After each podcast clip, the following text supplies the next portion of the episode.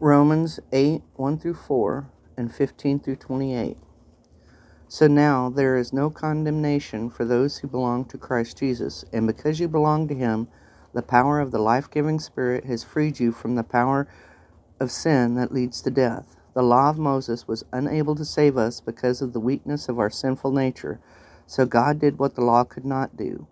He sent His own Son in a body like the bodies we sinners have and in that body, God declared an end to, the, to sin's control over us by giving his Son as a sacrifice for our sins.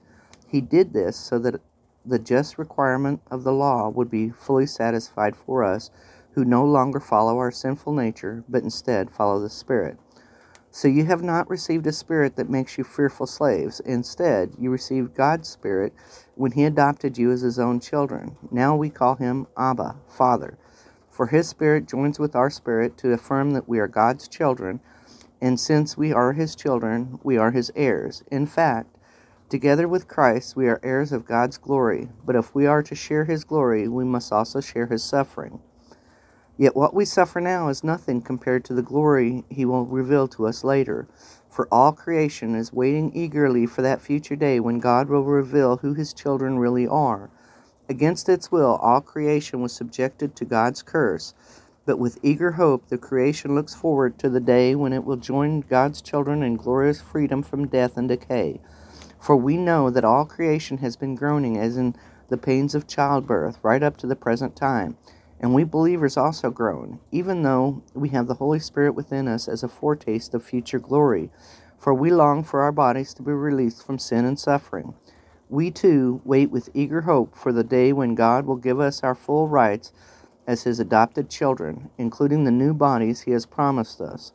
We are given this hope when we were saved. If we already have something, we don't need to hope for it.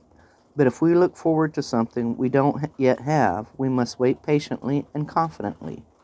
And the Holy Spirit helps us in our weakness.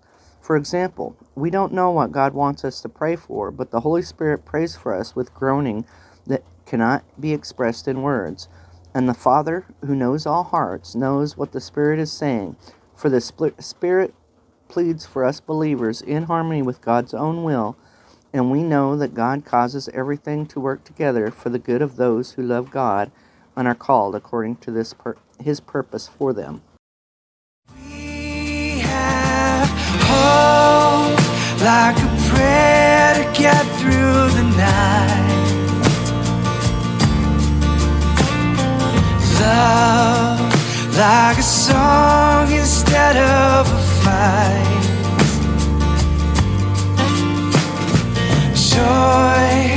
Like the brightest of heavenly lights. Peace like a river